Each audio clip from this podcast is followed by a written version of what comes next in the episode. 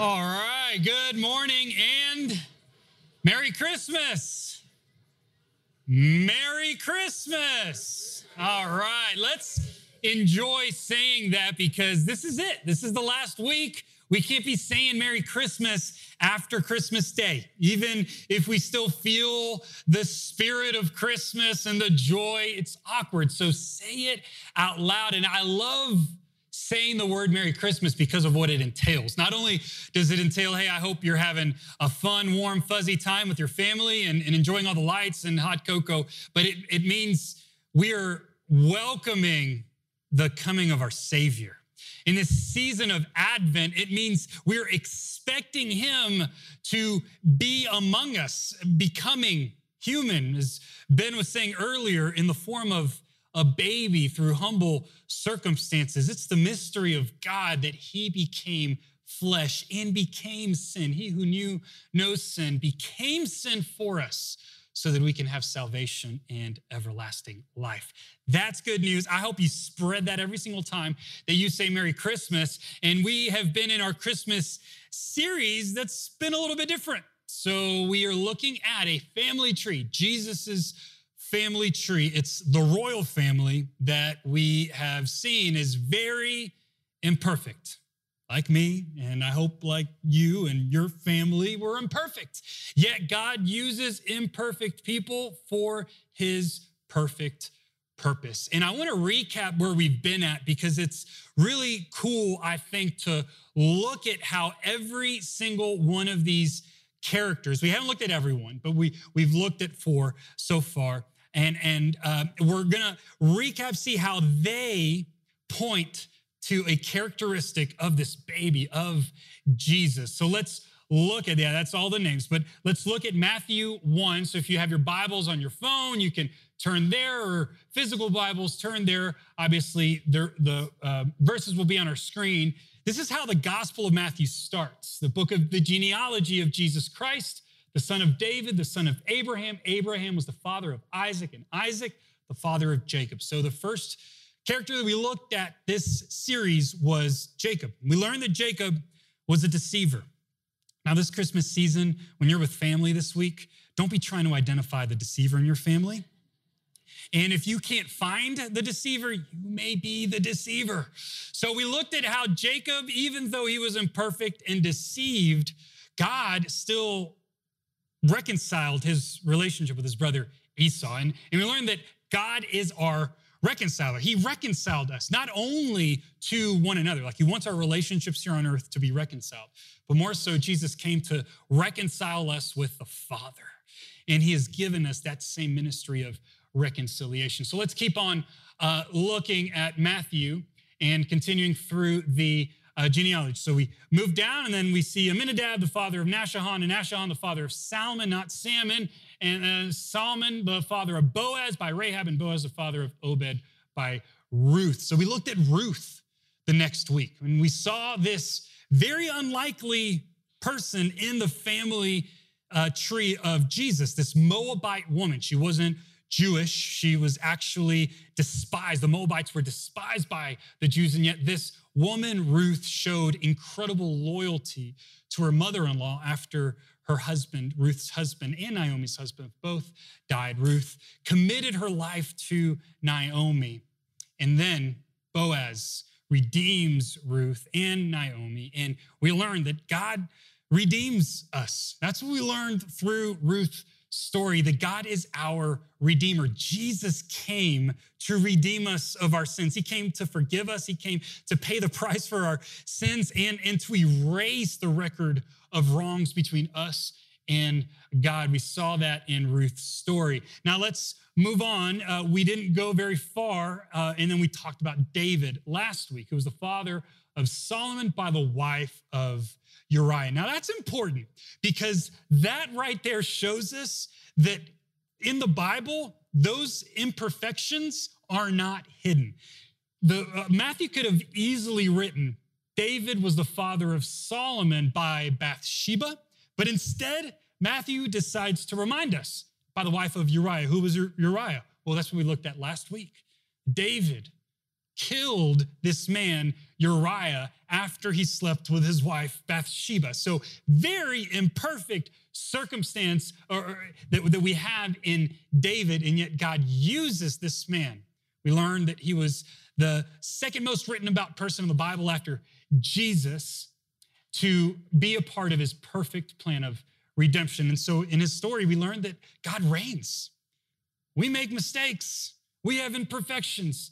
Yet God is sovereign, and He chooses to use those imperfect circumstances and us imperfect people for His perfect purposes. And I know you're dying to know who are we going to talk about today? Well, let's keep on reading and then I'll uh, surprise you. How about that? So, uh, Hezekiah, Hezekiah, the father of Manasseh, Manasseh, the father of Amos, and Amos, the father of Josiah, Josiah, the father of Jeconiah and his brothers at the time of the deportation of Babylon. Okay, so just so you know where we are in history, biblical redemptive history, we went from Jacob, who was in, uh, uh was uh, Abraham's um, grandson. So this is the very beginning of the Bible. We're talking about Genesis, uh, starts with 12. And then the people of God uh, come into the promised land, and a kingdom under David is um, established.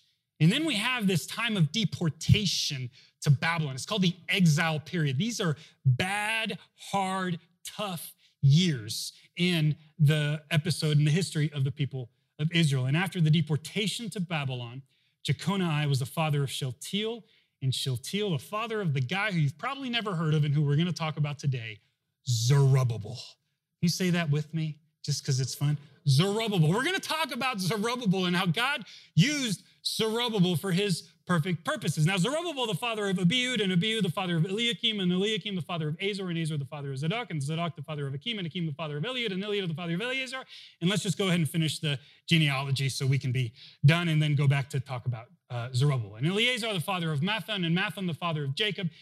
Jacob, the father of Joseph, the husband of Mary, of whom Jesus was born, He was called Christ. So there you go.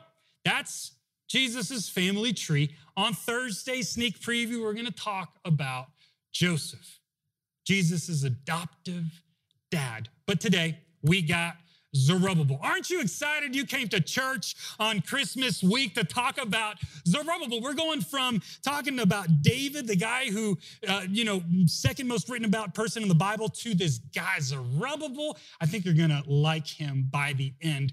Before we talk about Zerubbabel, though, let's talk about this other guy you probably never heard of. His name's Zedekiah. And I want to contrast him to Zerubbabel. Zedekiah lived in the time of the prophet Jeremiah. And that's where we get the, the timeline, the, the verse that we've coded this series with. It's Jeremiah 23. And it says this The days are coming, declares the Lord, when I will raise up for David a righteous branch, a king who will reign wisely and do what is just and right in the land. In his days, Judah will be saved and Israel will live in safety. This is the name by which he will be called, the Lord, our righteous Savior. These words meant so much because their circumstances were so tough. They were in exile.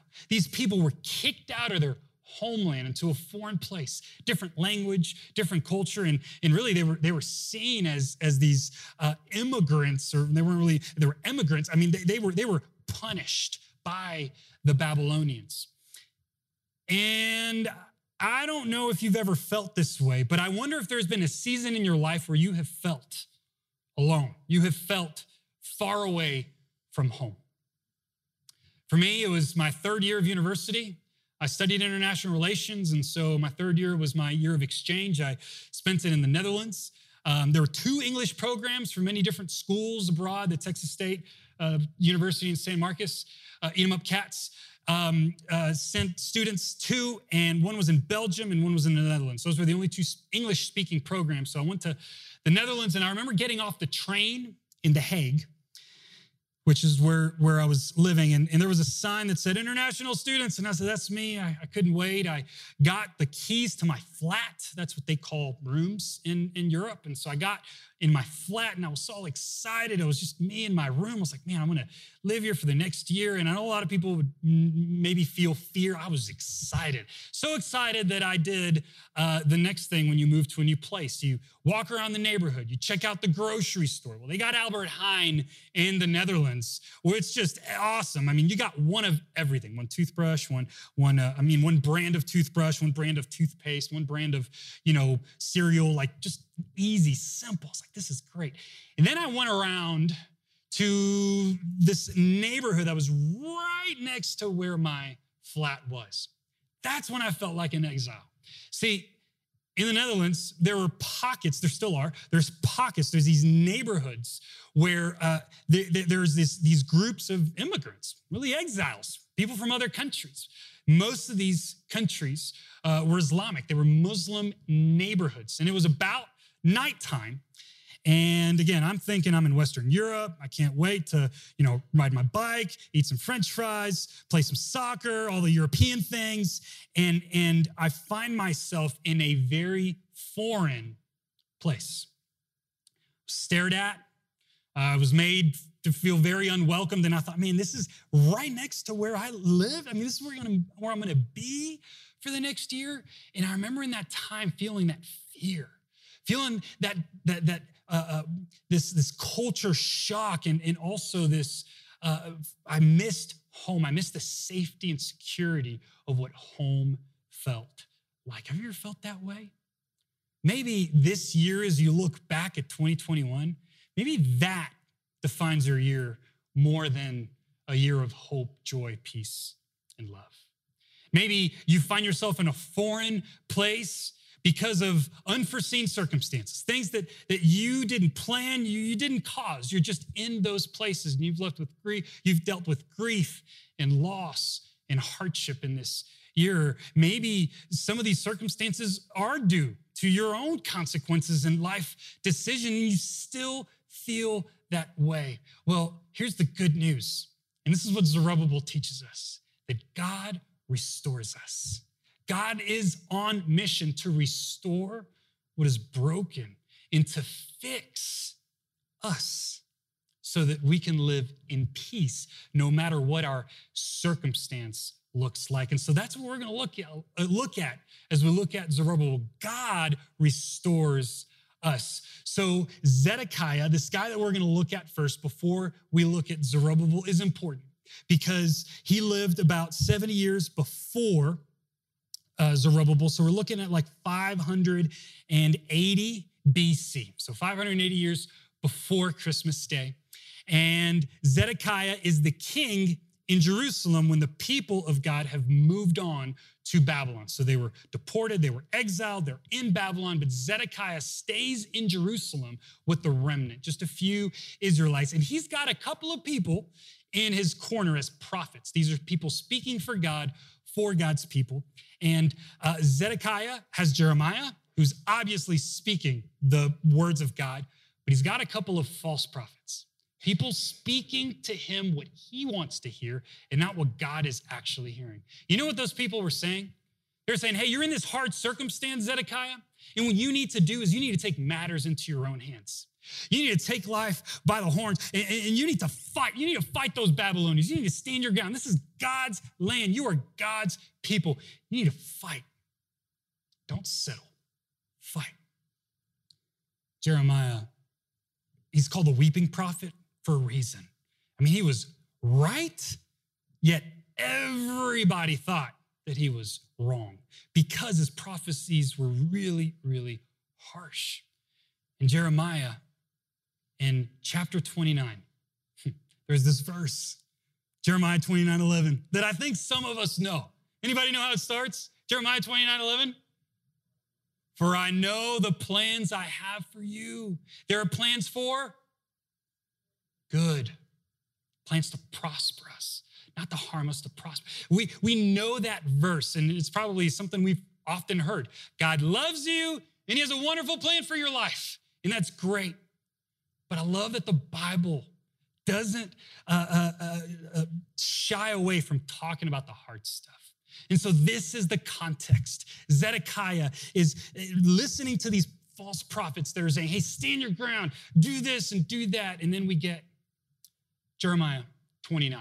This is the context of this amazing verse that we have heard many, many times. This is the text of the letter that the prophet Jeremiah sent from Jerusalem to the surviving elders among the exiles and to the priests, the prophets, and all the other people Nebuchadnezzar had carried into exile from Jerusalem to Babylon. This was after King Jehoiakim and the queen mother, the court officials, and the leaders of Judah and Jerusalem. The skilled workers and the artisans had gone into exile from Jerusalem. He entrusted the letter to Eliash, the son of Shaphan, and Gemariah, the son of Hilkiah, whom Zedekiah, king of Judah, sent to Nebuchadnezzar in Babylon. It's set. Okay, so this is the context. This is where we're at. People gone now. Uh, Zedekiah is kind of ruling a little bit of both. Some people here in Jerusalem, also the people in Babylon, dealing with these uh, uh, messages of, hey, fight, stand your ground. You're only going to be in exile for a little bit, especially if, if you change your, if you try hard to change your circumstances, you can do it. Jeremiah says this. God says this through Jeremiah in verse 4. This is what the Lord Almighty, the God of Israel, says to all those I carried into exile from Jerusalem to Babylon Build houses and settle down, plant gardens and eat what they produce. Marry and have sons and daughters, find wives for your sons and give your daughters in marriage so that they too may have sons and daughters. Increase in number there and do not decrease. So before we move on any further, what, what, what's the contrast here? Zedekiah saying, hey, I want to I wanna change things. I want to fight. And, and, and, Jeremiah's like, hey, hey, tr- trust me. I got you. Build your, build, build your home. Build up your family. Just work. And, and, and let's continue reading. Seek the peace and prosperity of the city to which I have carried you into exile. Seek the welfare of your city. Lay down some roots. And I love this. And it may be simple for you, but this is a key for us as God is on a mission to restore all things. We have a part to play. And Jeremiah is giving us those keys. The first thing is to build up our homes and our community. We're going to continue reading, but I want to move on to the point, if, if we can, real quick on, on, on the slide. I believe it's the next slide. Sorry, one, one more. And one more.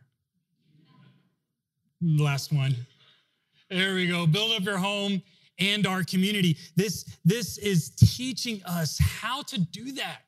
And, and you may be saying, well, uh, Jose, I'm a single guy. I'm a single woman. Uh, what does it mean to, to, you know, marry and all that stuff? Well, that's the important thing is that we read big context what God wants us to do. God wants us to live life his way, not our way. And there's a lot of false prophets in this world that are telling us how to live our lives that are different to how God is teaching us to live our lives. Peter and Je- uh, Paul and Jesus are the best examples of how to be single and honor God with all that we are and, and, and have great jobs. And, and for those of you that are dating, especially in college, man, pursue marriage, pursue Uh, longevity and pursue commitment, something that our culture is not valuing. If you're married, pursue having kids. Why? Because your kids are going to outlast you. And, and it's a wonderful thing to have this promise and, and, and to invest in the coming generation. So uh, Jeremiah is being very practical and I think simple here.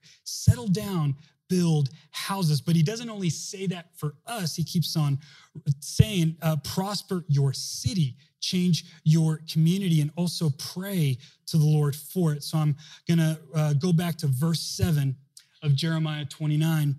Uh, pray to the Lord for it because if it prospers, you too will prosper.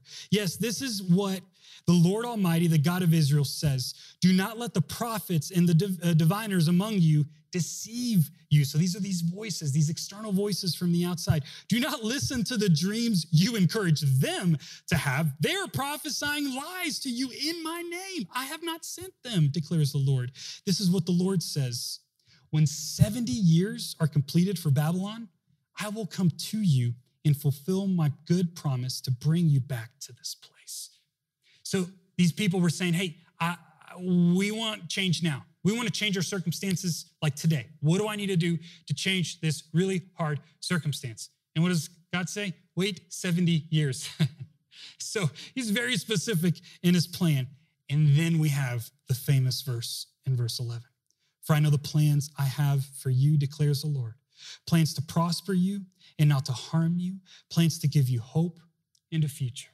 And I hope that that speaks to someone in this room today.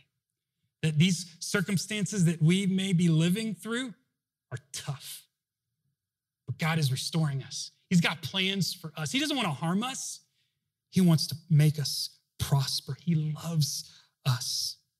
Verse 12, then you will call on me and come and pray to me, and I will listen to you. You will seek me and find me when you seek me with all your heart. I will be found by you, declares the Lord, and bring you back from captivity. Excuse me. I will gather you from all the nations and places where I have banished you, declares the Lord, and will bring you back to the place from which I carried you into exile. Build up your home in your community. As we go to our family members or as our family members come to us, I wonder what that means for us to build up our home, build up our family members, speak words of life over one another. In, in, in your family, you may not be going through a hard circumstance, but you, your family member may be going through a hard circumstance. What does it look like to talk to them about what Jeremiah 29 11 is saying here? Hey, God's got plans for you. This may be tough, but just stick with it. Focus on the simple things. Continue on in your jobs. I think about the Great Recession, and I think there's something to it, but also we're called as a people of God to work in our communities and, and prosper our community through our work. This is, this is ancient stuff that is still really relevant to us today.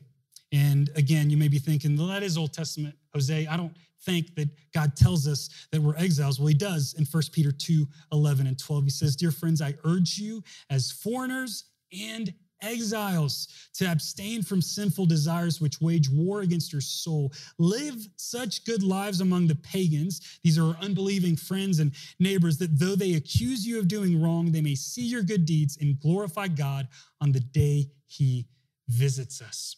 So Peter is instructing us we're not from here and so we should live a little different than what the culture dictates. Let's live life God's way and build up our homes and our communities. I love the vision of this church. From the beginning, 1993, this church has had the vision to build a community, to change a city, and to reach a country world.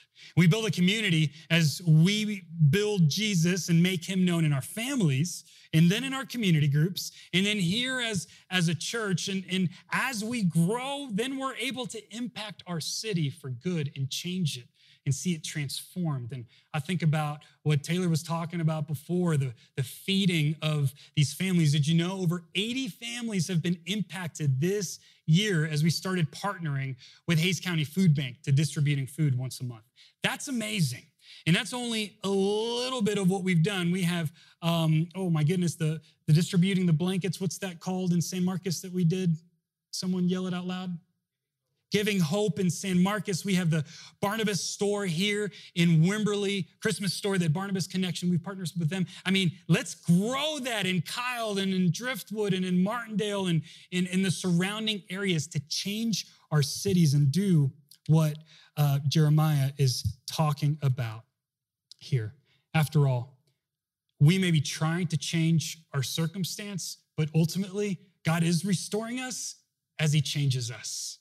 That's what Romans 12 teaches us. We know the, this verse. Therefore, I urge you, brothers and sisters, in view of God's mercy, to offer your bodies as a living sacrifice, holy and pleasing to God. This is your true and proper worship. Do not conform to the patterns of this world, but be transformed by the renewing of your mind. Then you will be able to test and approve what God's will is, his good, pleasing, and perfect will. He's got a plan for you. He's got a plan for me, and it's perfect. It may not be the plan that we may have thought of, or maybe the plan that we don't believe right now is best for us. But the truth is, is that God restores us, and He has promised us to give us a future and a hope. And so let's hold on to the simple things and do that well. And we're not even to Zerubbabel. Before we get to Zerubbabel, I want to, before we go 70 years forward, I want to go a thousand years back because in the desert, Moses prophesies about this time of the exile. And he touches on this very thing that Jeremiah is touching on in Deuteronomy chapter 30. So Moses is in the desert right before the people of God take the promised land. He says this to encourage them. Even if you have been banished to the most distant land under the heavens, so they were banished, uh, from there the Lord your God will gather you and bring you back. He will bring you to the land that belonged to your ancestors, and you will take possession of it. And he will make you more prosperous, there it is again, and numerous than your ancestors. The Lord your God will circumcise your hearts and the hearts of your descendants, so that you may love him with all your heart, and with all your soul, and live. Now, you may be good with all of it except for that circumcision part. What's that all about? Well, that's God removing our sin. It's God changing us from the inside out and making us more like Him as we devote our life to Him, which is the second point that now Zerubbabel makes in the book of Haggai. So Zerubbabel is in the book of Zechariah, in the book of Haggai, and in the book of Ezra. And he is the appointed governor. As Zedekiah was the king in Israel, uh, in Jerusalem, uh, uh, Zerubbabel is the governor in Babylon of the Jews that are now going to venture back to Jerusalem to rebuild the temple. So this is this is happening. What, what Jeremiah prophesied is happening. Seven years later, they're coming back to Jerusalem. Zerubbabel is leading the charge. And in Haggai 1, uh, uh, God is through Haggai telling his people, hey, you guys are building your homes now that you're back. You need to build my house. You need to prioritize me and worshiping me. And in Haggai 1 12 through 15, we see Zerubbabel's response. Verse 12 Then Zerubbabel, son of Shealtiel, Joshua, son of Jozadak, the high priest, and the whole remnant of the people obeyed the voice of the Lord their God and the message of the prophet Haggai, because the Lord their God had sent him. And the people feared the Lord. Then Haggai, the Lord's messenger, gave this message of the Lord to the people I am with you declares the Lord. So the Lord stirred up the spirit of Zerubbabel, son of Shealtiel, governor of Judah, and the spirit of Jeshua, son of Jozadak, the high priest, and the spirit of the whole remnant of the people. They came and began to work on the house of the Lord Almighty, their God, on the 24th day of the sixth month. All right. So we got Jeremiah telling them, hey, build up your home and uh, build up your community. And now they're back. And God's saying, hey, build up my home, make me a priority. And that's what uh, Zerubbabel does. He makes God his priority and he lives in the presence of God. So let's make God our priority. He is with us. That's what we're celebrating this Christmas season. Emmanuel, God became human. He is with us. When we obey God, we don't earn his presence. His presence is already there. When we obey God, obedience opens up our eyes to his presence. It reveals to us that he's been there all along. It's just been us that's been focused on other things. Obedience to God allows us to experience relationship with God in its full uh, uh, richness and goodness. Zerubbabel made God his priority. Matthew 6, Jesus is now teaching us to make God uh, our priority, and he tells us what happens in return. Seek the kingdom of God, Matthew 6, 33, above all else, and live righteously, and he will give you everything you need. Look, we got these New Year's resolutions coming up. Some of us already have it down. Some of us, it's the same one last year because we didn't do so good in 2021, so we're just gonna repeat. For others of us, we don't make no New Year's resolution, okay? Because you either know that you're gonna fail or you just don't wanna fail. Uh, here's the thing can we just make this our New Year's resolution 2022 and we can start a little early? Let's make God our priority. It looks different for every one of us. We all have a, a different journey with Jesus. But my encouragement this morning as we make him our priority is that yes, he is with us. He's going to provide for everything that, that we need, but, but it, it, we, need to, we need to take the next step. So, what's that next step for you? Maybe it's baptism. Maybe it's surrendering your life once and for all to Jesus and saying, I've been learning a lot about him. I've even been coming to church or community group, checking things out, but you know, it's between you and God. This isn't, no one's judging on the outside. It's just between you and God. And you know that you have yet to fully surrender to him as your Savior and as your Lord. Maybe that's what it means to make him a priority. Or maybe this is the year that you ask for help. You have a, an issue and, and you're ready to deal with it. You have a place of addiction that's been hidden or, or something that you are ready to move on from. You can take that next step and allow God's people and God's presence to help you as you heal. We got Celebrate Recovery Let's continue to meet. We don't talk much about Celebrate Recovery. I'm talking about that now. Monday nights at what time, Bob? 6:30? Somebody tell me. 6:30 on Monday nights back there in the den. Come to celebrate recovery and experience freedom from your hurts, habits, and hangups. The people of God obeyed God. They rebuilt the temple, and you would think at this point, and they lived happily ever after because they've returned from exile. But you know, you should know the people of God, which means us, too well. We got imperfections, we got issues. And what do people do? They compare and they grumble. And that's Haggai 2. That's how I'm going to close. In Haggai chapter 2, uh, nine verses says this In the seventh month, on the 21st day of the month, the word of the Lord came by the hand of Haggai the prophet. Speak now to Zerubbabel, the son of Shealtiel, governor of Judah, and Joshua, the son of Jehozadak, the high priest, and to all the remnant of the people, and say, Who is left among you? Who saw this house in its former glory? And how do you see it now? Is it as nothing in your eyes? So, what God is saying is, uh, He's speaking to this grumbling. It either happened out loud or in people's minds. We don't know, but God knows. And so He's calling it out. What happened is that the temple was rebuilt, and the older generation that had been there and seen the temple in its glory didn't, it didn't measure up. It wasn't like it used to be. And so they mourned and and and and and they they wept for what was and now no longer is and for us what that is is maybe you're in a season where you wish that life was as it used to be and and you're now living totally separate than that this is what they were feeling this was the emotion that was coming out and what does he encourage us with yet now be strong O Zerubbabel, declares the Lord. Be strong, O Jeshua, son of Jehozadak, the high priest.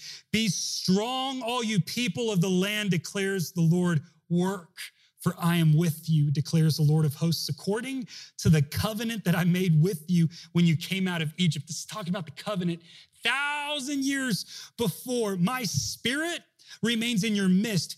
Fear not, for thus says the Lord of hosts, yet once more in a little while I will shake the heavens and the earth and the sea and the dry land, and I will shake all nations so that the treasures of all nations shall come in, and I will fill this house with glory, says the Lord of hosts. The silver is mine and the gold is mine, declares the Lord of hosts. The latter glory of this house shall be greater than the former, says the Lord of hosts. And in this place I will give peace declares the Lord of hosts. Worship team, you can come back up. I'm wrapping up with this.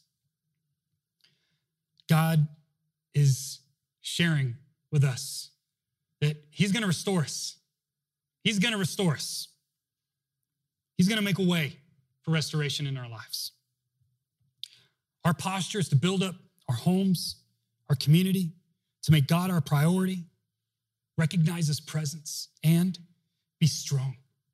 Be strong, O people of God, for he is with you. Follow Jesus. Continue to follow after him. Verse 6 says, For thus says the Lord of hosts, yet once more in a little while, I will shake the heavens and the earth and the sea and the dry land. You know what he's talking about there?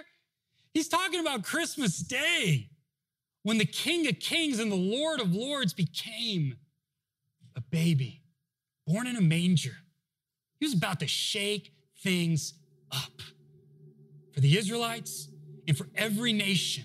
And today, for every nation, for every people, for every person, every people group, no matter where we may stand with Him, He came to shake things up so that the treasures of all nations shall come in. Do you remember the wise men? What did they bring? Treasure.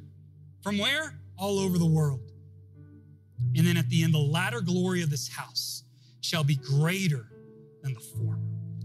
That's where I want to close. I don't know where you are today. You may be crippled by the circumstance that you are living in. But when we follow Jesus, we have hope that tomorrow will be better than today. Because it's not up to us, my friends. He alone restores us. So, in posture of gratitude, let's just give it to Him, whatever it is. Hand it to Him as we close in worship. You and your time with the Lord, you can sit down, you can stand up. The altar is open here. We got prayer happening in the gap. That's that room back over there. You can pray with a family member or a friend. Let's go to God and ask for His restoration in our life, for that's what we're celebrating we celebrate the coming of Jesus on Christmas. Let's pray.